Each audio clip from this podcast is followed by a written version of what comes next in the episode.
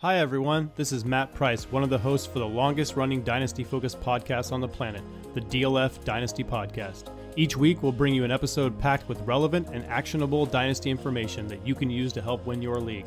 When I'm in the host chair, we might even play a game or two. We are always open to topic suggestions, so if there's something you'd like to hear us discuss, please let us know. Thanks for listening.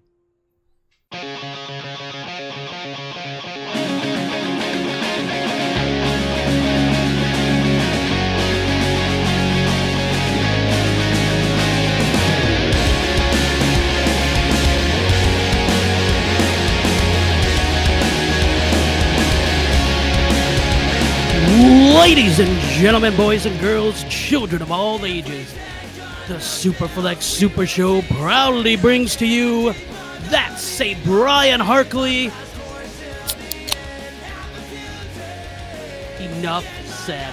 That is the Devy Diet Kane. Bananas are the number one fruit. Our man Kane. Hey. That is Caleb the Pierce Man Pierson. What's going on? I am James the Brain, and this is the Superflex Super Show. Guys, welcome in. We have a very special episode. If you couldn't tell, we've got some awesome guests. I'm joined by Brian Harr. We're some of the usual usual faces, usual suspects on the Superflex Super Show, but man, we get some awesome guests from the Devy Marketplace themselves. We have Kane, we have Caleb. And guys, before we get started, we're going to be talking about the incoming rookie class here. Really excited to drop this uh, drop this episode and to get into it. But before we do, Kane, I'm going to throw it to you first. Tell the people where they can find you on Twitter and where they can find your content. I know that you put out a lot of it in different areas here. Yeah, so you can find me on Twitter at Devy underscore Kane. Um, so I'm both the the co-host for the Devy Marketplace. That's on Twitter at Devy Marketplace. And that's the pod I get to do with Caleb every week where he gets to yell at me for being ridiculous and I get to yell at him for not following rules. So it's very fun. And then I'm also the host of the Devy Diet where I just eat snacks and talk about Devy prospects. Um, and then I also write for DLF. So it's it's a good time and I kind of have things everywhere. That is awesome. And the Devy Diet, really, really cool. If you guys haven't checked that out, make sure to do so. Uh, not only does Kane try out some really, really cool and and different types of foods, but he also compares that food to a, a Devy prospect, which is always really neat. So, uh, really good work there. And now let me throw it to your co-host over at the Devy Marketplace, and that is Caleb Pierson. Caleb, tell the people where they can find you on Twitter and where they can find your content as well. Uh, on Twitter, uh, pretty simple at Pierson FF. Uh, and then, like Kane mentioned, uh, co-host of the Devy Marketplace podcast. Uh, together, me and Kane put together a no nonsense podcast once a week. Uh, and then you can find my work and rankings and all that fun stuff over at DLF. That is awesome. So that makes all four of us over at DLF. You can find all of our content on dynastyleaguefootball.com. You can even find this podcast as part of the DLF family of podcasts on dynastyleaguefootball.com. So now that we've addressed that, gentlemen, let's get into this the incoming rookies. I, I am really excited about the incoming rookie class. Mainly, let's face it, this is a super flex show. We uh we tend to gear our content towards super flex. And we've got some we've got some quarterbacks coming in uh, on this class. So Kane, I'm going to start with you. Joe Burrow right now in a lot of superflex uh, mock drafts, he is going 1.01. With the 1.01 being valued as high as it is, are we buying the hype on Joe Burrow? Are we are we holding that 1.01, taking him and hoping he's he's everything that we think he can be, or are we selling the 1.01 at the uh, the steep steep cost that it will cost someone to acquire it? So I think I think this is a twofold question. So first, do I believe that Joe Burrow is a good quarterback? Yes. Do I believe that he's going to give you top 12 quarterback potential, the QB1 numbers? Not in his first year or so. Um, he's a little different than Kyler, where Kyler has that rushing floor. Um, but Joe Burrow is great.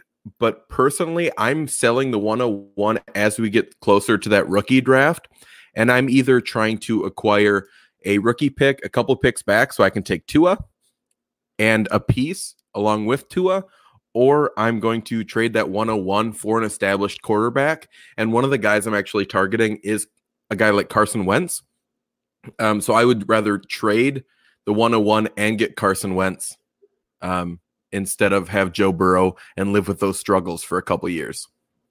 Nice. All right. So some actionable advice there from Kane, basically telling us, hey, Joe Burrow's good, but with that 1.01, you can target a guy like Carson Wentz. So, Brian, I'm going to bring you in here. I'm going to put you on the spot here because this is what I do. You, you should expect that from me being a, a Steelers fan and me being a Browns fan. I, I wouldn't give you a heads up. I, am just going to put you on the spot. So, being that you are um, I mean, I hear that you're kind of addicted to trading.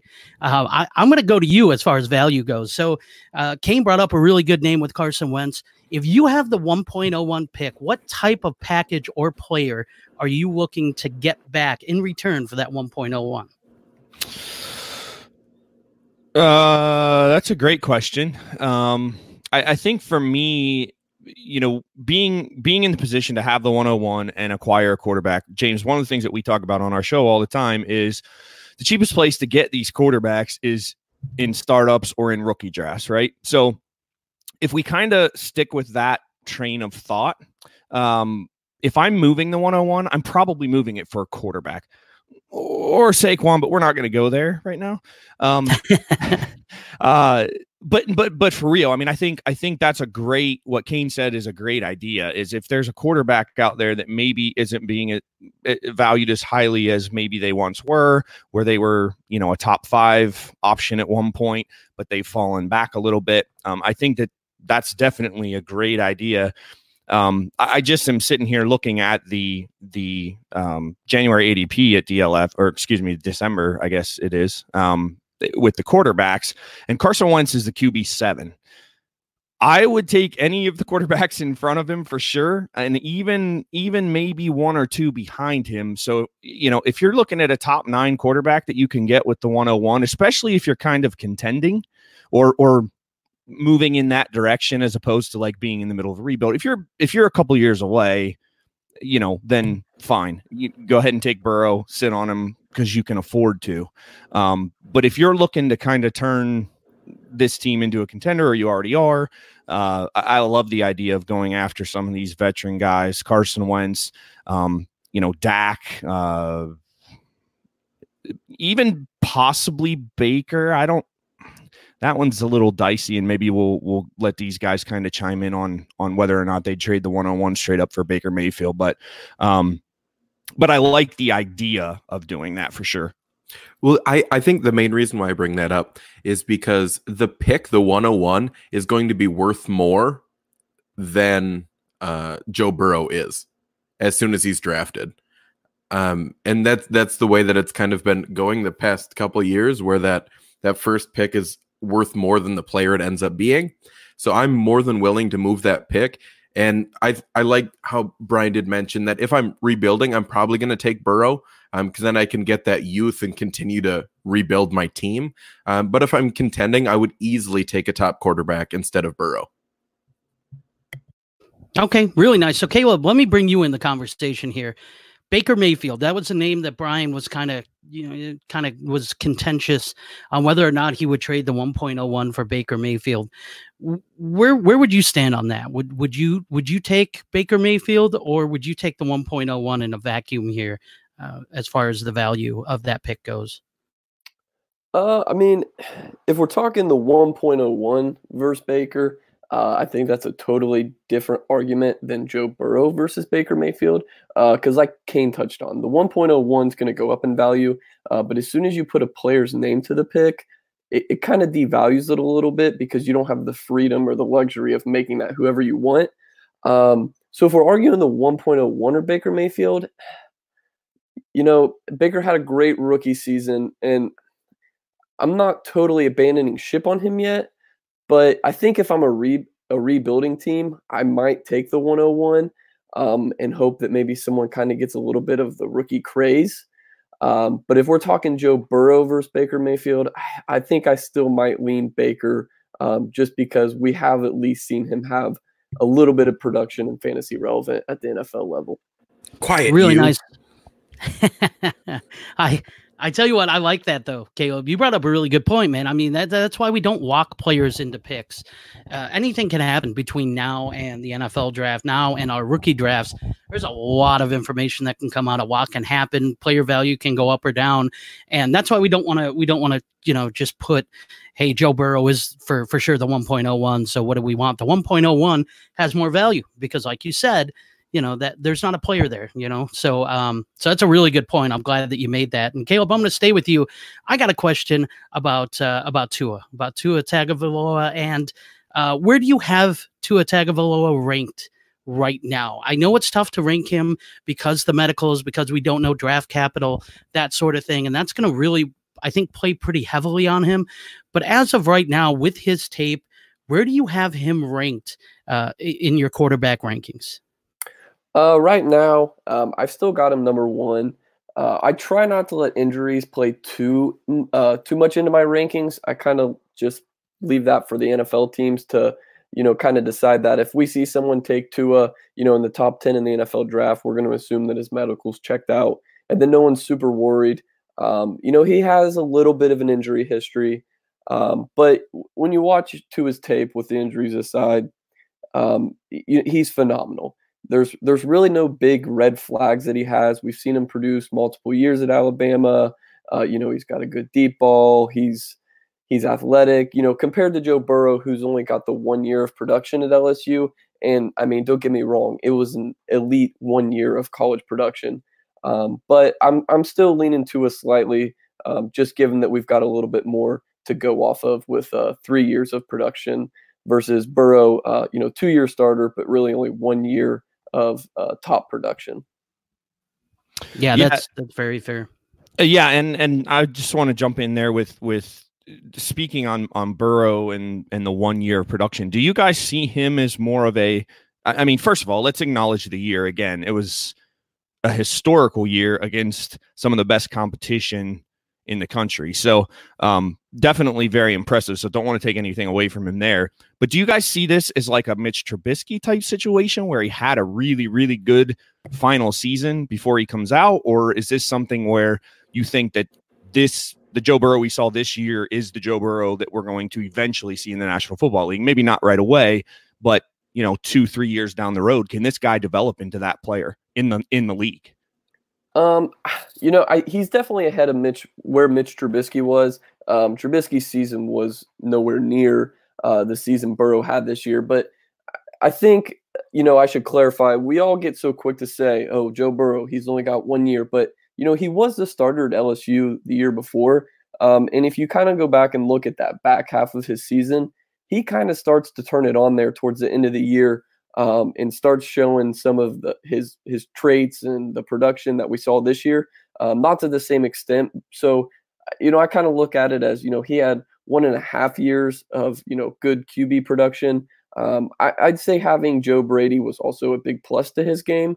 Um, you know, from all the reports I've read and you know what everyone's reported, him and him and Joe Brady, you know, really clicked, and you know it obviously showed on the field. So I can see this the skepticism of, oh, you know, he could be a flash in the pan or he could be this, you know, elite franchise quarterback. So I'm I'm still gonna bank that what we saw this year from Joe Burrow is what he's capable of doing. Um, you know, it's definitely better than the season we saw Mitch Trubisky have. Um, but I mean, it definitely warrants some skepticism of, you know, can this guy continue to produce at this elite level without, you know, the supporting cast, the coach, and uh, you know, put it together for more than one year. I, I, think I think for me it goes back to the systems that the quarterbacks are running in college. Um, so the style that UNC was running when Trubisky was there um, was a little bit more of a pro style system, um, which the NFL is moving away from slightly. And the system that Joe Burrow was running this past year is what the NFL is moving towards. So we're looking at a guy that is that has the potential at least to go to Caleb's Bengals with a guy that has you know some offensive prowess or is at least supposed to have some offensive prowess under that McVay coaching tree. And if he can use Burrow the way that he was used in college, he's going to excel a lot faster than Mitch Trubisky is because he's not learning a whole different offense.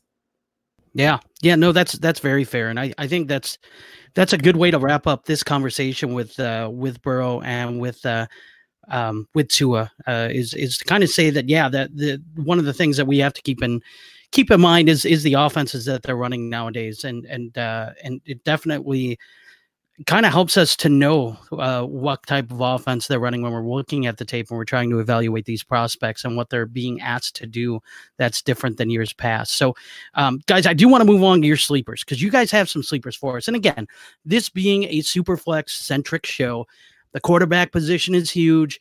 We want to find that guy that we can take in the third or fourth round of our drafts, and we can turn into, you know, a guy who can can produce for us. Uh, Gardner Minshew, someone like that. So, guys, you guys have some sleepers for us at the quarterback position. Kane, I'm going to start with you. Who is your sleeper? Who's the guy that you think could actually contribute for uh, an NFL team and a fantasy team that uh, that we're just not talking enough about right now? So, part of this goes out to my friend Stompy, who uh, who got me in a in a bet, and that's why my avatar on Twitter is Lamar Jackson. Um, so I'm going with the rushing quarterback, and I'm going with Jalen Hurts. Um, and I know a lot of people aren't going to be as high on Jalen Hurts as they were on Lamar Jackson coming out, because obviously Lamar Jackson had a lot more uh, passing prowess than Jalen Hurts did, and was in kind of a better system for the modern day NFL. Um, but Jalen Hurts isn't something to be slouched upon. Um, I think I saw a stat today that he was close to three to one touchdown to interception ratio. Um, so it's not that he's a poor passer, but he's a phenomenal runner. Uh, I he's not as good as Lamar. I think Lamar is going to be a little bit faster than um, than Jalen Hurts is, but I don't think you need to spend high rookie draft capital on Jalen Hurts. Um, no matter where he gets drafted, I still don't think people are going to uh, draft him in the first round of rookie drafts unless he's going in the first round, which the way that the mocks are going right now is a far fetched idea. Really nice. So, uh, one of the things that I saw, Kane, when I watched uh, tape on uh, on Jalen Hurts, was he he is a fantastic. He he's great at making plays with his legs, the one concern I had was he seemed to fumble a lot when he tried to run the ball. Um, his his fumble total was pretty high. I think he had eight fumbles this last year, um, eleven a couple years ago when he was starting in Alabama. What what do we make of the uh, the fumbling issue there? Is that something to be concerned about, or um, do you think that that's something that he can work out of his game with proper, uh, you know, proper ball security and and you know uh, what they're going to teach him here in the NFL? I I'm not worried about that. Um, I think part of that is due to him seeming to always be running for his life behind that Oklahoma offensive line, and I th- I think that's most of it. Right? Is as he's trying to do everything behind the line of scrimmage, he's not able, you know, to have as much ball security as he'd like.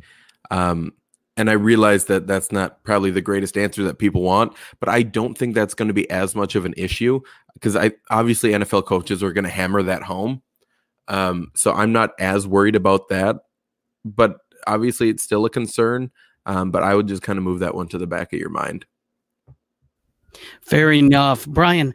Uh, before we move on to uh, Caleb Sleeper here, uh, do you have any thoughts on Jalen Hurts? Uh, watching him at Oklahoma this past year, or watching him at Alabama even uh, a couple years ago before Tua kind of came in there and and took that job. Um, I mean, I think he's a winner. I mean, I, it's it's that's an easy thing to say. I mean, I mean, the kid wins football games. It's not always the prettiest stuff, but um, you know, he does have the rushing ability. He's he's a very good runner. Um, you know, and and he he doesn't always make great throws, but he seems to make timely throws. You know what I mean? So I don't know. It, it's going to be interesting. I'm not. I'm not exactly sure where I stand on him as an NFL prospect at, at this point. Um, I'm I'm kind of up in the air. Um, but I was up in the air last year with Lamar Jackson at this point too. So, and I've come all the way around on board, obviously, like like pretty much everybody else has. So we'll see what happens with this one. But, um, but yeah, I mean, the kid's a winner. He's won a lot of football games throughout his college career. So uh, you got to like that. Absolutely, and he was smart enough to showcase CeeDee Lamb as well. We got to see uh, him kind of ball out uh, there with Oklahoma. So, um, Caleb, let's move on to you. You actually have a uh, a Big Ten prospect, uh, sleeper quarterback that you're going to discuss with us. So you're speaking to my heart here a little bit. Um, so go ahead. Who is your sleepy sleeper at the quarterback position for the incoming rookies this year? Um, I, I tried to pick a guy that's not really gotten any mainstream media attention. Um, you know, no one in the dynasty community is really talking about him because, you know, after those top six or seven quarterbacks, it's almost like the quarterback position doesn't exist anymore. Um, so I went with Nate Stanley, the quarterback out of Iowa. Um, if you're just looking at his stats, he's not going to blow you off the, you know, blow you out of the water. Um, he kind of regressed a little bit in his senior year um, as far his, as as far as his touchdown to interception ratio. Um, but you know, when we're looking at sleeper, we're just looking at guys that if they're given a shot, can they come in and and be fantasy relevant enough to to make an impact on your dynasty roster? And I think someone like Stanley kind of fits what you would be looking for. Um, someone that played in a pro style of offense in college, you know, has the prototypical NFL size, played under center, played on played from the gun, um, you know, showed that he can make some deep throws, showed that he can be mobile enough to move around the pocket. You know, he doesn't really pop off the charts anywhere in terms of, oh, this guy's got killer arm strength or this guy can move and, you know, do stuff on the ground like Jalen Hurts does. But he's consistent enough and has the mold um, to be a good NFL backup. Um, and we saw someone like Gardner Minshew, you know, being a backup can lead to fantasy relevance um, with injury. So um, he's definitely got some things he's going to have to work on. He's not in a a top quarterback prospect, but I think he'll I think he can land somewhere as a backup on an NFL team. Um, and like we saw with Minshew, all it takes is an injury to go from you know bench warmer to a fantasy relevant quarterback. And I love that, giving us someone totally off the beaten path that we haven't really talked about very much thus far in the uh, in the process here as uh, as as a name here. Does anybody else have anything to add with Nate Stanley? Is there anything that anyone sees with him that uh, that would differ from maybe what Caleb is seeing? He's a big boy. Mm-hmm. Mm-hmm. 200, 245 pound quarterback. That's uh, meaty. Yeah, yeah, and, and the thing that I, I really like that Caleb kind of kind of uh, alluded to is that you know playing in a pro style offense, playing under center, there's there's there should be less of a learning curve as far as the fundamentals go as as as that that goes. I mean, his footwork was fine too. So, um, I, I think that helps if you're going to be a backup quarterback. You know, um, you're going to come in and you're not going to have to worry too much about how to take a snap under center.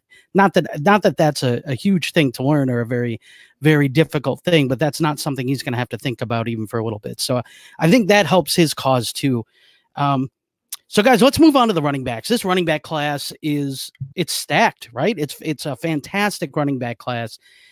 And Kane, I'm bringing you in on this. This is where you and I are going to have some back and forth because we see this a little bit differently. I am in the minority here. You are definitely in the majority as far as at least at least on Twitter goes. Um, and and the people that I respect that break down the film and that use the analytics are all kind of on your side here. So, Kane, as a Cam Akers truther, sell me on why Cam Akers is a top five running back in this class. Well, who else is there? Right. So I, I think I think part of it is he's defaulted into your top five at this point, right? So you have Swift, you have Taylor, you have J.K. Dobbins, and if you want to put Clyde Edwards-Helaire up there, you can, but there's no fifth guy. Um, so that has to be Cam Akers. Cam Akers coming in to college was one of the most athletic running backs that we had seen in a very long time. Um, and I'll still say that he's probably a bit more athlete than he is running back at this point. Um, but you you have to just even if you just want to look at his stats, you can look at them and say like, wow, he had some pretty good seasons. And then you find out that the Florida State offensive line allowed a stuff percentage. That means that the running back either got hit at the line or behind the line of scrimmage on 24.8% of rushes the last two years combined. So he's getting all this production with a terrible offensive line. They were ranked in the bottom, like three percentile each of the last two years. That's atrocious. That's even worse than what Dalvin Cook had to do when he was uh, with a similar offensive line at Florida State. Um, so not only do you have that, you add in um, because obviously we play in PPR leagues. You add in that that receiving ability, and all of a sudden he's rising up boards like he should be. So I I'm not worried about Cam Akers. Um, there was one report that said that he was an undrafted free agent. Um, that guy has since deleted that tweet. Um, that was a well-known guy, and he's since deleted it. So I don't think we need to worry about Cam Akers not getting drafted high in this draft uh, when we've seen other top guys return back to school, and I think he's just going to be defaulted up there, whether you like him or not. All right, so those, you made some good points. I mean, when going through this, and initially my statement was that he wasn't a top five back, and that was when I fully expected that uh, that uh, uh that Etienne was going to come out. You know, I didn't think he was going back to school. Um, since then, though, uh, yeah, it's it's pretty tough to find a fifth back. I think I think I firmly have the other four ahead of him. But that fifth back, I, I guess, uh, I guess I'm coming around to the idea of Cam Akers being that number five spot. There's really no one else to compete with him too much. Um, there are some other guys that I like, but I think Cam Akers might be worth a uh, worth a flyer. So Kane, you won me over already. Uh, I, I, think that was uh, that was well done, well well uh, well laid out by you, sir. Take that, Caleb yeah, Caleb, take that. But Caleb, you're going to have a chance to kind of get uh, get back at him here because my next question for you is what what does your top five running back rankings look like in this class? Uh, well, you just kind of you just kind of uh, mentioned so the, the the running back class a month ago looked a lot better than it does today. Uh, we had Travis Etienne go back to school. We had Najee Harris go back to school. We had uh, Chuba Hubbard go back to school uh, who are all guys that you know you could argue were worthy of top five. Um, but it, it's still a it's still a pretty deep deep class, um, top end heavy. Uh, so at number one, I have D'Andre Swift out of Georgia. Uh, number two is J.K. Dobbins from Ohio State. Three, Jonathan Taylor from Wisconsin. Uh, four, Kane's boy uh, Cam Akers from Florida State. Holla. And then, and then um, Five right now uh, is Clyde Edwards Helaire, um, but I really struggled here uh, going back and forth between him and Zach Moss. But uh, I think Edwards Helaire is a little more versatile. Uh, so I went ahead and stuck him in at five, but I've kind of got a tier break after uh, Akers at four. I could come around on those rankings. I really can. Uh, those those sound about right to me. I have Akers at five and Helaire at four, but uh, Moss would have been the guy that I would have been considering. Same thing with uh, with a few other guys uh, in this class that I really really like. So let's let's get to some sleepers because we've got the top the top names. You know, we kind of got those, and and everyone's kind of heard of those guys. But who are guys that can be had later in rookie drafts that you think you know what? This guy could be every bit as good as some of those top guys if if you know the landing spots right and the circumstances right. Who are your sleepers? Let's start with you, Kane. It looks like you got a couple for us. Yeah, so I cheated. Um, I I added two just because I think the last one needs to be talked about. I'm so glad. I'm so. I don't glad. think he's getting love. Um, as a Big Ten guy, um, I have to first talk about Anthony McFarland Jr. Um, if if you're going to watch tape on Anthony McFarland Jr., do it from 2018 and not 2019. Um, that's that's the first hint that I would give you. Um, I think he's he's good. I think he needs to just like the other guy I'm going to mention. I think he needs to gain a little bit of weight. Um, I think he came in at what 5'10, 198. Um, his last year at Maryland. So definitely a guy I wanted to see just bulk up just a hair. Um, and I, I don't see him as a guy that's going to obviously be a bell cow or lead a, a two back set, but I think he's going to be a guy that's very valuable because um, he catches passes well. And when he gets the ball, he's incredibly electric because he's so athletic. Um, so definitely something, some guy I want to keep on my radar and make sure that I'm always looking at um, how much he's going to cost in rookie drafts. Um, and then the second guy is Eno Benjamin. So I just put him on here because um, there was a decent amount of hate coming out on Twitter um, after the Senior Bowl measurements, and he came in at 5'9, 195. So I just mentioned him here because I think he has a three down skill set. Now, whether he'll be drafted high enough to utilize that three down skill set, that I'm not sure. But I at least with anyone that has a three down skill set, I want to at least mention them so people realize that's that that's a guy that they can keep on their radar, especially late second round if he's not getting the draft capital. I like that. I like that a lot. First off, with uh, with McFarland, I'd like to add. I I think he has the frame to add that bulk. So um, I, I, I like the fact that he. It seems like he he should be able to do that. Now, with with Eno Benjamin, I I uh, I struggled a little bit with his tape. Um, kind of watching him, uh, it seemed like there was some inconsistencies in his game. Can you uh, can you tell me where you think Eno Benjamin, as of right now, again, this can change. We we know there's a lot uh, with the the combine hasn't even happened, and then we have the NFL draft. But as of right now, let's say you had to do a rookie draft right now um, for for incoming rookies. Where would you expect that you would have to take a guy like Eno Benjamin? Um, so that'd be around like the 206 right now. If we're doing a super flex mock draft, I I think he I want to say he went um about 207 or 208 in the Devy marketplace when we did.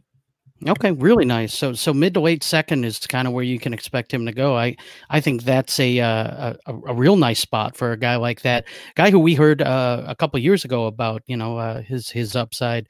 Um, he was considered one of the top draft prospects back then in in this uh, uh, one of the top Devy running backs in this draft class. So uh, really interesting. Caleb, you have a name for us that we've heard kind of floated around a little bit here.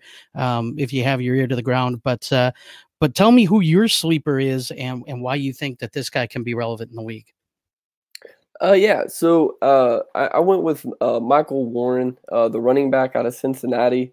Uh, you know, I'm I'm from Indiana, you know, right on the border, so a lot of Bearcats fans around here, uh, and you know, so I, I spent a good amount of my Saturdays, you know, watching football with these guys that are watching Cincinnati Bearcat games, and you know, just kept seeing this guy and this name pop up. And, you know, he's actually starting to gain a little bit of momentum, uh, you know, on draft Twitter and with uh, draft analysts. Uh, but what I like about him is, you know, he he's a complete back. You know, he can run the ball well and he can catch the ball well.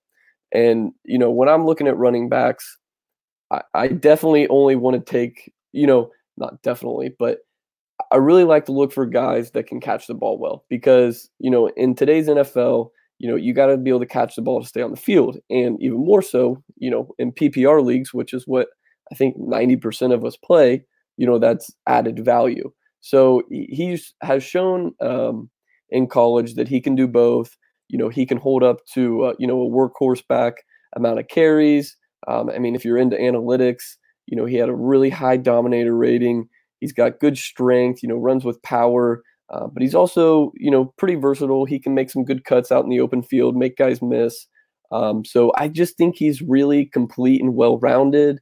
Um, you know, he might not stand out as well as these other guys as far as you know the explosiveness or the you know big play threat, but you know he's got good vision. He runs with power, and I just think he's a, a very well rounded back.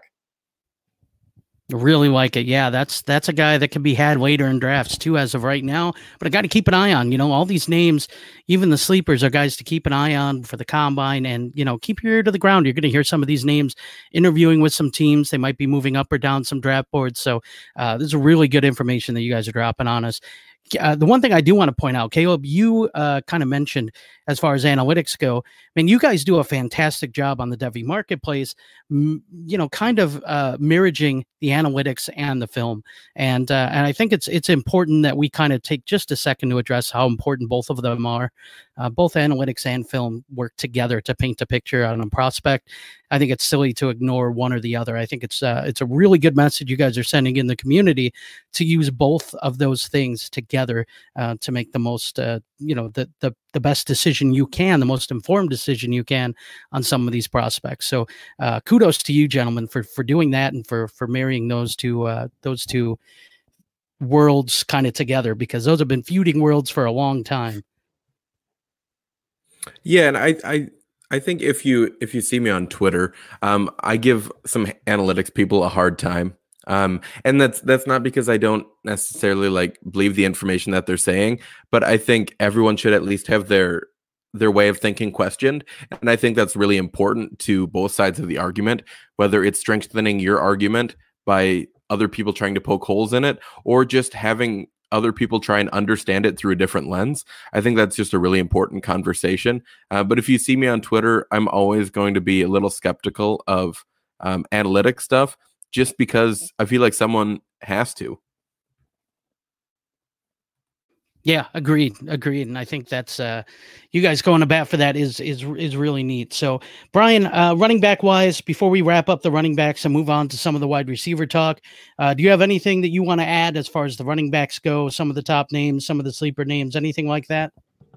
Uh, the only thing that I'll say is I it would not shock me at all if J.K. Dobbins ends up being the best running back out of this class as far as the National Football League career goes. Um, I'm super super high on Dobbins and I think they're in the championship game if he doesn't twist that ankle. I know he came back um, into that game, but he was not quite as effective as he was early in the game. Um, the way he started that semifinal against Clemson was just, I mean, he was a beast. So um, I'm looking forward to seeing what he can do um, through testing and everything, and then where he lands. Because if he lands in a great spot, uh, I think we're going to see just a just an absolute baller at the next level.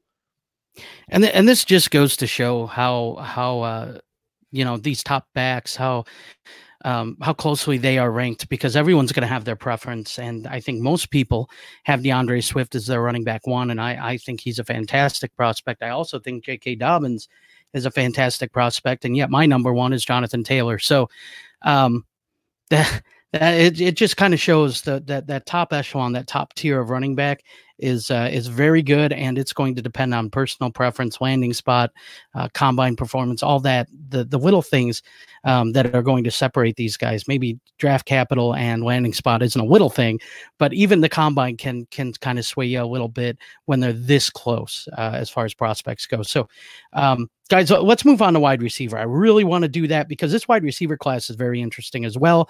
We have heard a lot of names. There's a lot of people who are high on some prospects, lower on some. But the tier one guys, the top guys, kind of seem to be, oh, maybe not even those guys are, are consensus because there's a lot of guys who are uh, kind of up and down on Jerry Jeudy. So, Kane, I am going to ask you who is in your top two tiers of wide receivers in this class? And if they're not in tier one, tell me why. Um, so I I wrote down on the show sheet my tier one tier two, and there's even some guys I could have put in tier two, and I'm not even sure if this is my whole tier two list because I think so many just fit into like that tier two slash tier three range. Um, but for my tier one, it's pretty clear cut. Um, CeeDee Lamb and Jerry Jeudy. Those are the only two I, I have tier one, and it's going to take a decent amount of um, both draft capital and good landing spot for anyone to move up into that tier one. I just think they're heading; those two are head and shoulders above um, some of the other guys in this draft, and I think the draft capital will dictate them um, to be there as well. So those are my tier one guys, um, and then I have what six tier two guys. Um, the first being Reagor. If you watch the new Devy Diet, he was obviously on there, and um, on the Devy diet, I put a tier one slash tier two guy, and I think Reagor lives right between those two tiers, um, depending on landing spot. Um, and then Tyler Johnson, obviously, as a season ticket holder for the Gophers, um, I'm a huge Tyler Johnson fan. I will own that bias because um, that's that's just what I have. Um, Justin Jefferson from LSU, I think he's terrific. He's a great route runner. The way that he, the way that he looks so smooth going in and out of his breaks, um, especially about on inward breaking routes. I think is is really really exciting. He just sinks his hip so low um, when he's moving, and it's really hard to defend. Um, Isaiah Hodgins from Oregon State, also a guy that I'm I'm in love with. Um, but I don't think he's to the level of CeeDee and CeeDee Lamb and Jerry Jeudy yet. Um, but I obviously think there's a chance that he get there, gets there. He had a massive dominator rating in college, um, and a huge market share as well. Um, and that was in in an air raid style system. So obviously, the amount of work he gets moves up a little bit just because of that. But I think he's fantastic. Um, his his ability to high point passes down the field on 50-50 contested balls, I think is one of the top in this class. Um, and he does that really, really well. And I think that's going to be an instant spot where he's going to be able to do that for an NFL team. And I think that is part of the reason why he might be um, a day two pick. Um, Gandy Golden, um, if you've been on Twitter at all, he's been tearing up the the uh, Senior Bowl a little bit with some good route running. I think this is the Senior Bowl is the first big test for him of some actual quality competition. Obviously, he's coming out of Liberty, who just uh, got mainstream D1 this year um, and made a Pro Bowl. So really proud of what Hugh Hugh Freeze is doing at Liberty. But AGG, I think, is a guy that uh, that, he could become the one. But I think there's quite a few things that he's good at, but I don't think there's any that he's great at yet. But I definitely think that he can get there. Um, and then the last guy in my tier two is Laviska Shenault. Um, if if you listen to the Devy Marketplace at all, um, Caleb and I constantly have conversations about Laviska Shenault for for a variety of reasons.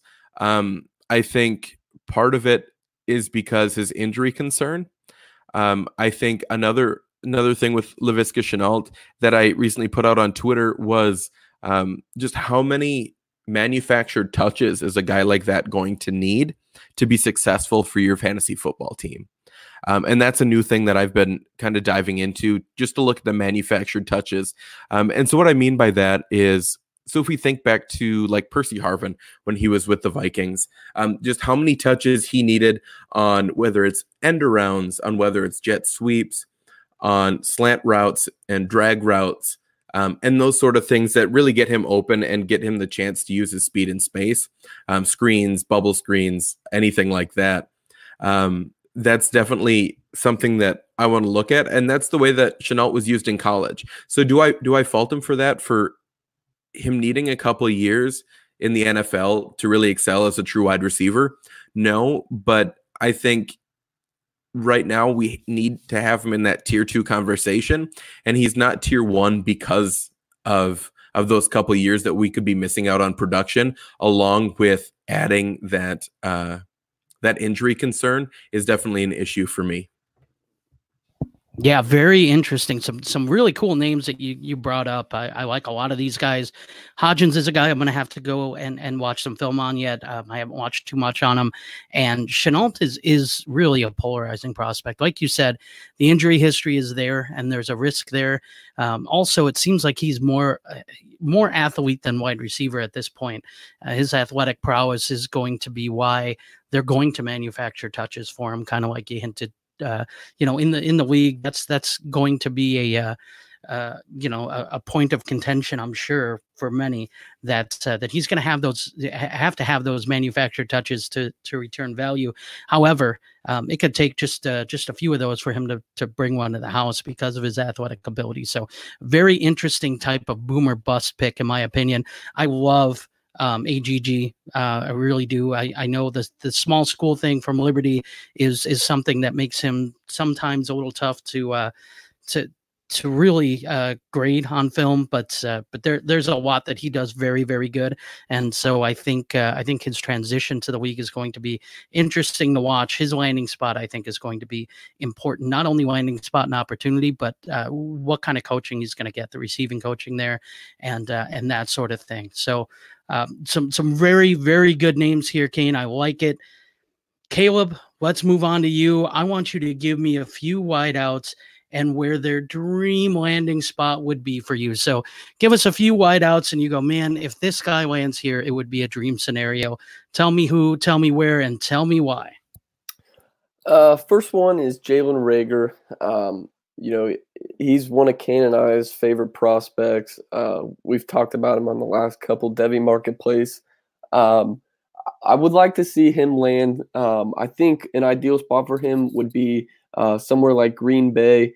Uh, I still believe Aaron Rodgers is, you know, a phenomenal quarterback. His he's still got plenty left in the tank for Green Bay, um, and they've got Davante Adams. But after that, they really don't have a clear number two. Um, so if you know you've got Davante Adams, he's your big-bodied wide receiver, you know, 50-50 jump balls. He's a great route runner, um, but he can also win with his size. So if you pair him with someone like Jalen Reagor, uh, who's a little smaller, a little quicker, uh, I think they would complement each other well. Uh, my next one is uh, CeeDee Lamb. Uh, I keep seeing everyone mock Henry Ruggs to Philadelphia.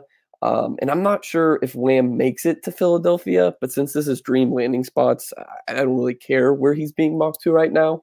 Um, I, Carson Wentz is a great quarterback. I, I, get the injury concerns, but we can't take away from how good of a quarterback he's been when he's healthy. Um, and he's been doing it with Nelson Agholor. Uh, you know, they've brought Jordan Matthews back three times. Um, you know, he's got good tight ends, and they attempted to get him someone with Alshon Jeffery, but I just don't think that one's going to pan out. So get Carson Wentz, a dominant number one wideout, um, someone that can line up all over the field, do whatever they want him to do in that offense. I think that would just be an amazing pairing. Uh, and then my last one uh, is, is Jerry Jeudy. And I'm not full on in the club of people that think Jerry Jeudy is this horrible prospect because of his analytics, um, because he does have great tape. But I'm still a little skeptical on how he will be if he's going to be relied upon as a team's number one wide receiver. Um, because I think one of the reasons he excelled at Alabama is, you know, defenses didn't zero in on him. They had guys like Ruggs and Devonta Smith and Jalen Waddle. Um, to which really helped uh, Jerry Jeudy, you know, get one-on-one coverage. They lined him up in the slot a lot to, you know, create mismatches. So uh, I, I, would like to see him land in Denver. Um, I, I, like what they're doing out there with Drew Lock. You know, they're bringing in some intriguing pieces, and I think he would be a great complement to Courtland Sutton. Uh, I think they both have their strengths and weaknesses that will complement each other well, uh, and he wouldn't be relied upon as the number one there. So I think when they traded away Emmanuel Sanders, they kind of left a hole open. Um, you know, needing that number two wide receiver or you know one A to Courtland Sutton's one B. So uh, I I would really like to see him go somewhere where he's not going to just be thrown into the fire and told to you know go line up and see opposing defenses number one cornerback every play. I love that. I love that. Um, and and just for transparency, I am I am super high on Reagor as well. He's my my wide receiver three in this class, behind the same two that you guys have. Well, CeeDee Lamb and Jerry Jeudy that you have, Kane, for sure. Um, I I would salivate at at Reagor going to Green Bay. They have no one to stretch the field. That really was a, a point of contention for them this year. Uh, that would be really nice to see somebody that could could stretch the field a little bit. That could be a deep threat. We know Aaron Rodgers can throw the ball uh, deep. You know, he has that good deep ball accuracy. And because he can extend plays with his feet, even though we didn't see it as much this year, maybe that's why. Maybe it's because he didn't have anyone that could uh, that could really go out there and get the ball, uh, you know, on those deep throws. So um, that that would be a fantastic landing spot. Not that all of them wouldn't, but man, that one really kind of stood out to me. So uh, fantastic there. So uh, guys let's get to your wide receiver sleepers. This wide receiver class is pretty deep. There are some sleepers. There are some guys that are not being talked about. Kane, why don't we start with you? Who is your wide receiver sleeper? Who's a guy we can get later in rookie drafts that no one's talking about now that will be uh, once he's drafted? Yeah, so I think every time I'm a guest on a pod, I bring up the same wide receiver sleeper name over and over and over again. Um, I think part of that is because Lynn Bowden Jr. finally just liked my tweet on one of my tweets on Twitter. I think part of that could be, be because I just really, really like him as a prospect. And I think part of it is because um, just the way that the NFL is trending, I think a guy like Lynn Bowden is really interesting. Um, if if you are a guy that kind of just looks at a little more stats um, as you're kind of looking at these college prospects to figure out who you need to watch, um, his stats are going to look skewed. So before the season, the starting quarterback at Kentucky got injured. Um, Lynn Bowden Jr. was a quarterback in high school, so they transitioned him to quarterback, um, and he played more of a wildcat role.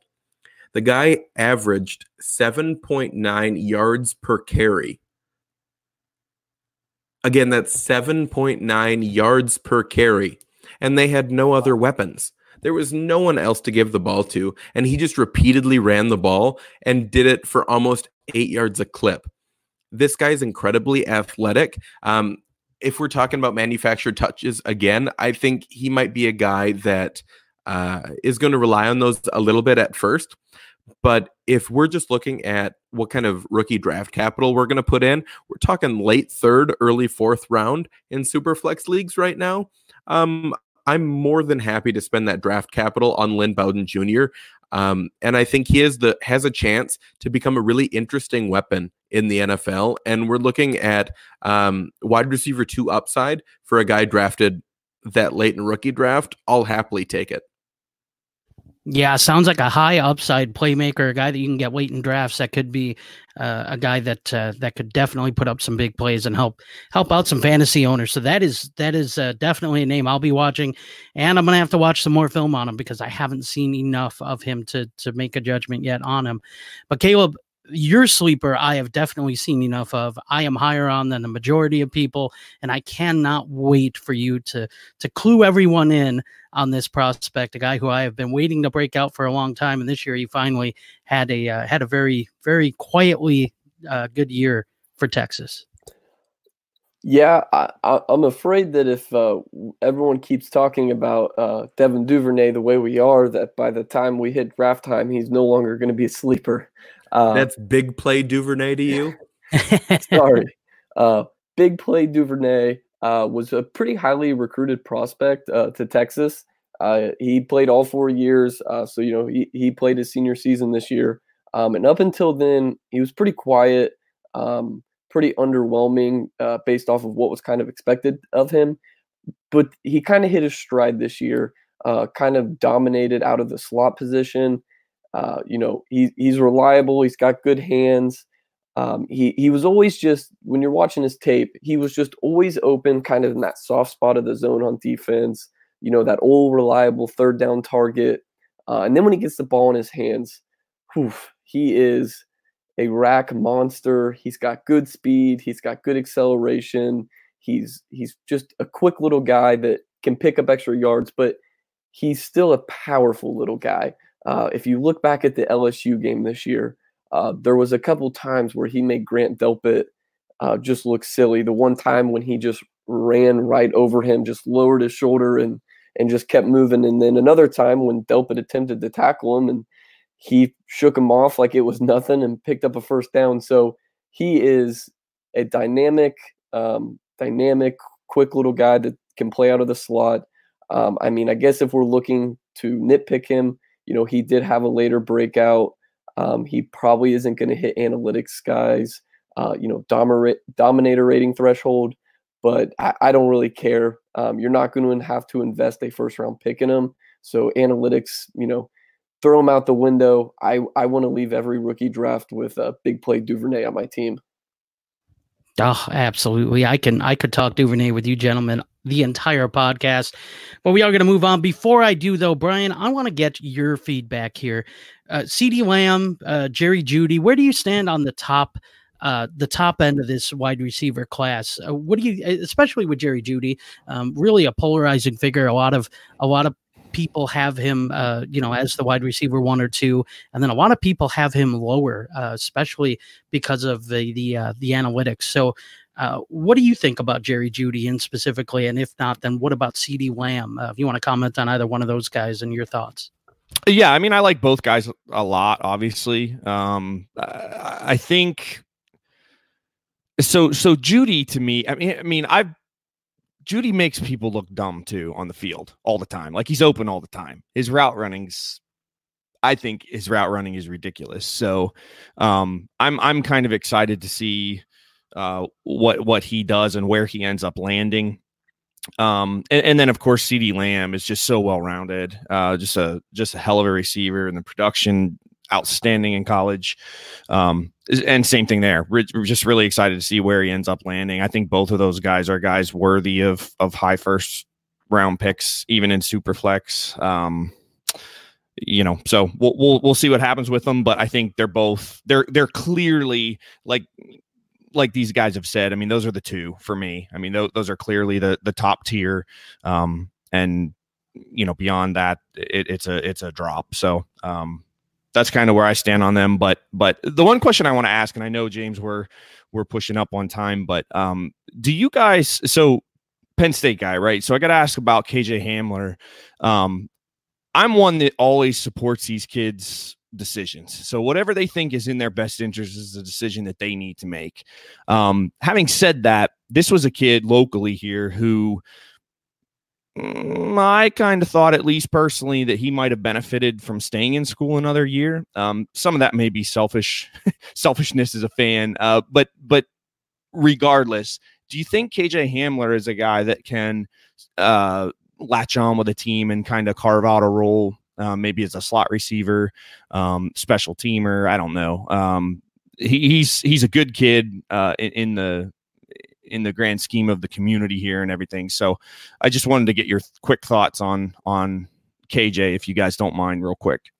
Yeah, so first, I forgot that you were a Penn State guy. So I'm just going to brag for one quick second. Hashtag row the boat. Um, because being a Gopher guy, that's the only big game we've ever won. So um, I have to be excited about that. So um, sorry, Brian, but I was at the game and that was probably the most spectacular game I've ever been at and seen live. So that was really fun. But um, I like KJ Hamler. I think he he has a chance along with some of these other um, what I call manufactured touches guys. And I think he's a guy that actually needs less manufactured touches than a guy like Shenault, than a guy like Lynn Bowden Jr., um, some of those guys. And that's one of the reasons why he's been slowly moving up my uh, my wide receiver rankings because I think he's one of the better route runners out of those guys, and I think that could instantly cover role um, with his speed, with his route running, and just how quickly he releases off the line of scrimmage, that can easily find him a role in the NFL. Yeah, I, I would agree with uh, Kane there as well. I definitely think there's going to be NFL teams that fall in love with him. Um, we we saw it last year. The NFL fell in love with Marquise Brown. You know they're probably going to fall in love with Henry Ruggs this year. Uh, you know the the NFL is looking for these field stretching, just fast, burn you with their speed type of players. Um, and I think what will work to Hamler's advantage uh, is he can make an impact immediately on special teams, which is kind of a small plus, not for fantasy football necessarily, but something that will put him on NFL radars uh, that could give him an opportunity to see, see the field sooner uh, and get more of a you know an impact role on offense. He's he's quick. He can quickly change direction. You know his lateral quickness. Um, and you know, Kane touched on he's he's a good route runner. You know, he's a little small, but I mean, Marquise Brown was also small. Uh, he he finally, you know, he came on well, uh, great this year for Penn State. Um, you know, I, I, believe he was I, he redshirted a year, I believe. So you know, he only played two years, uh, if I'm not mistaken, at Penn State. Um, but I definitely think there's going to be a role for him in the NFL. Yeah, I agree. I, I, think Hamler is definitely moving up a lot of people's boards. Uh, the more the more you watch him, the more you you really like his game. Um, I still ultimately think at this point he's probably a day three pick. However, uh, I, I think he'll he'll definitely latch on with the team. I, I, really do. I think I like his chances of being on a roster uh, come opening day. So, um, and and real quick before we move to, on to tight end, Kane, you took a chance to brag a little bit as a Wisconsin Badgers fan. I would like to go ahead and uh, just thank all the Minnesota Gopher fans for allowing us to take Paul Bunyan's axe back home this season. So that was uh, that was a big win for us. Yeah, you missed it for a year, didn't you? Yeah, yeah, we sure did, and I did mm-hmm. not like that being taken on our home field either. I was at that game; that was tough, but uh, got to return the favor this year a little bit. Oh, so. for sure. Uh, James, can I just butt in one time? I forgot mm-hmm. a guy in my tier two ranks who's actually my wide receiver three in this class, and I feel awful for forgetting Tee Higgins. Oh, um, nice. guy out of Clemson. He is my wide receiver three. Um, you know, there's just so many darn names in that second and third tier. It's hard to remember all of them. Um, but don't sleep on Tee Higgins. I think he definitely has a chance to go late first round in the NFL draft, early second round. Yeah, really good name. Big body there. I like him a lot. One of the names that you did uh, have off your list in tier two, which is a guy who I'm not as high on either, that uh, the community seems to be higher on is Henry Ruggs. So that'll be something that uh, you and I will have to discuss at a later date because I do want to get to the tight ends before we uh, we hit time here. So, Kane, I do want to go back to you this tight end class, a lot of people have said that this is a weak tight end class. This this is a class that you can kind of kind of ignore. Um, you know, tight end premium is starting to become more and more of a thing here, and uh, the premiums kind of range from you know two point PPR to one and a half point. Um, so tight end can be very important uh, to some of these in, in some fantasy leagues. Kane, I'm just going to outright ask you: Is this a weak tight end class? Yes. Boom, done. Okay. Now, um, Um, so so I th- I think part of it is some of the top guys are not going to be like your Evan Engram type guys that are going to be able to catch what 67 70 passes a year. You have guys like Cole Kmet, you have guys like my tight end sleeper Jared Pinkney, you have um, guys like Thad Moss who can all block really well. And that not only is that a chance for them to uh, get drafted higher by, by an NFL team, but that's also going to force them to stay in and block a little more as uh, some of these pass happy teams are actually moving to more of a two tight end set with guys that um, you know can really take advantage of that linebacker or safety coverage. Um, so that that's the one thing that worries me with some of these top guys is that there's just not as many guys that are going to be able to catch passes for your tight end premium leagues. Um, and I think there's a good chance that there's a tight end going round one or round two, but I think they're going to be more of blocking guys than they are actually going to be like game changers for fantasy football. Gotcha. Okay. Okay. So, so we're we're talking, uh, you know, all around tight ends, guys that might be able to to catch a few passes here and there, but are going to really excel possibly in the blocking game and that sort of thing. More inline type type tight ends. So, uh, that that is that's good for clarity. So now we kind of know, guys. Uh, if if we're looking at tight ends, to all the listeners out there, um, you know, we're looking at uh, guys that might be more used in line as blockers and and maybe less showcased in the passing game. Yeah, it, it just it just feels like there's a handful of Kyle Rudolphs in this draft. Perfect. And Kane, that's what I was going to ask you. I was going to ask you a follow up question about, um, you know, is is that kind of what we see? And yeah, you just kind of kind of nailed that. If we got a, a- group of Kyle Rudolphs, um, you know, you got some guys that uh, that you can maybe take, uh, depending on your tight end premium, late second, early third. But I just wouldn't expect a high upside. Is that about right? That's 100% the case. Perfect. Yeah, I All think right. Caleb will get into um, with your next question some of the guys that I think there's maybe one or two guys actually worth drafting a little higher, but I know Caleb will get into that, and I think we share the same opinion. Oh, perfect. All right. So Caleb, yeah, let's let's go right on uh, into the question that we got for you. And uh, who are your top three tight ends in this class? Um, that my top three tight ends in this class. Uh, so I mean, like Kane touched, we're playing fantasy football. We don't want guys that can block. Uh, you know, I I really don't care if my tight end is that great of a blocker. Now, you want him to be good enough to where he's not a total liability, and they've got to pull him off the field anytime they're going to run the ball or you know need any type of blocking. So um, my number one tight end uh, is Hunter Bryant uh, the tight end out of Washington. I just think he has the most upside as just a receiver. Uh, you can probably you can put him out in the slot. He can line up on the line of scrimmage and run routes. Um, he's not a liability as a blocker, so they're not going to have to take him off the field. Uh, number two is Brycen Hopkins out of uh, Notre or Purdue. Sorry, um, came on strong this year. Um, you know, had decent production prior to this year, but this year really showed what he can do as a receiver. Uh, kind of that dual threat ability to line, line up and block, or line up in the slot and block, or block in the slot, or catch from the slot. Uh, and then three, um, you know, I went back and forth on this, and I, went with Albert O. Uh, I think Kane can pronounce his last name. I'm not even going to attempt it. Um, Okwuegbunam. so there you have it. Mhm. Albert O is what I'll con- continue to refer to him as. Um, it was between him and Cole Kmet. Um, the reason I went with Albert O is the the tight end position is just it's it's gross. There's just so many guys out there that we hold on to that we think can make an impact.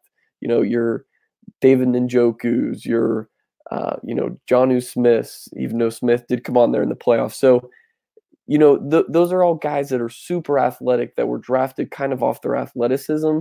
Um, and Albert O kind of fits that mold. So I- I'm skeptical to have him there as three, but there's just no denying what that guy can do at 6'5, 200 and, you know, what, 60 pounds probably.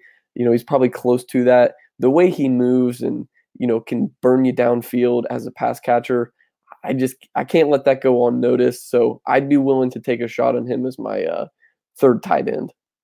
Nice. Yeah, it sounds like this is the kind of class that you can take a shot on that upside too. That's that's there with an athletic guy like that. Uh, before we get into your sleepers, I want to ask you, gentlemen, about one tight end in particular, um, a guy who I find um, very difficult to rank, and that is Thad Moss, the tight end out of LSU, a guy who kind of came on late in the year, um, and it it it, uh, it sounds like he's he's declared. So, what uh, what do we expect from a guy like that from Thad Moss? I mean, he he kind of flashed playing in a high profile offense, uh, but uh, we haven't really seen a lot of him. Um, there's been some off the field stuff. What do you guys think about Thad Moss? Is there is he worth any type of draft capital late in drafts?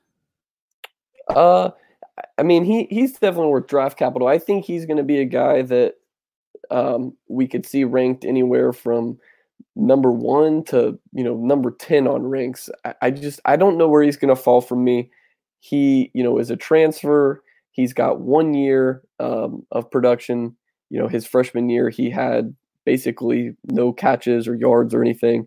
So he's a phenomenal blocker. Um, you know he might be the best blocking tight end in this class um, and towards the end of the year for lsu he kind of flashed what he can do catching the ball uh, my only concern is that he did it in an offense that threw 60 touchdowns for 5,000 yards, and his quarterback won the Heisman Trophy, and you know they won the national championship. Everything was kind of perfect for him this year. So I'm just a little skeptical that you know the the offense that he was in this year, plus the fact that he's Randy Moss's son, and he got a lot of national media for that. That people are going to be a little higher on him than they should because of that. Um, but in a weak tight end class, I mean, he's he's definitely in my top ten. Uh, and you know, in a tight end premium league, he's he's worth taking a flyer on. I appreciate the feedback on that, guys. Let's get to your sleepers. And Kane, you have a sleeper that I really want to hear about because uh, I've been intrigued by this guy for a little bit now. So, Kane, give me your tight end sleeper in this class. Um, so this this guy is going to be just like one of the Kyle Rudolphs I was alluding to earlier. Um, so Jared Pinkney out of Vanderbilt um, I think I think it was Matt Hicks at the FF underscore educator that put out a tweet that when he's catching passes, he looks like a wide receiver when he's blocking and pulling and getting out in front of running backs. He looks like a guard. Um, so it's really the best of both worlds. It's one of those Kyle Rudolph type players. Um, his blocking is going to get him drafted early, or well, earlier than if he was just kind of a receiver. Um, I, I like him. I I have him as my tight end three right now. Um, in obviously in a weak class, but you know he's a guy that's athletic enough to do really well in the red zone. Um, he he excels everywhere. Um, so there's not really a weakness to his game. I think the only weakness that you could say is he's not always he's not going to be the fastest tight end. Um, and he might not be the absolute strongest, but his blocking technique and his route running technique um, is really good. He he can easily find a soft spot in zone coverage, and I think that's another thing that will really help him excel in the NFL. And hopefully, um, he can become a little more of a PPR monster with that um, kind of how well he does in zone coverage.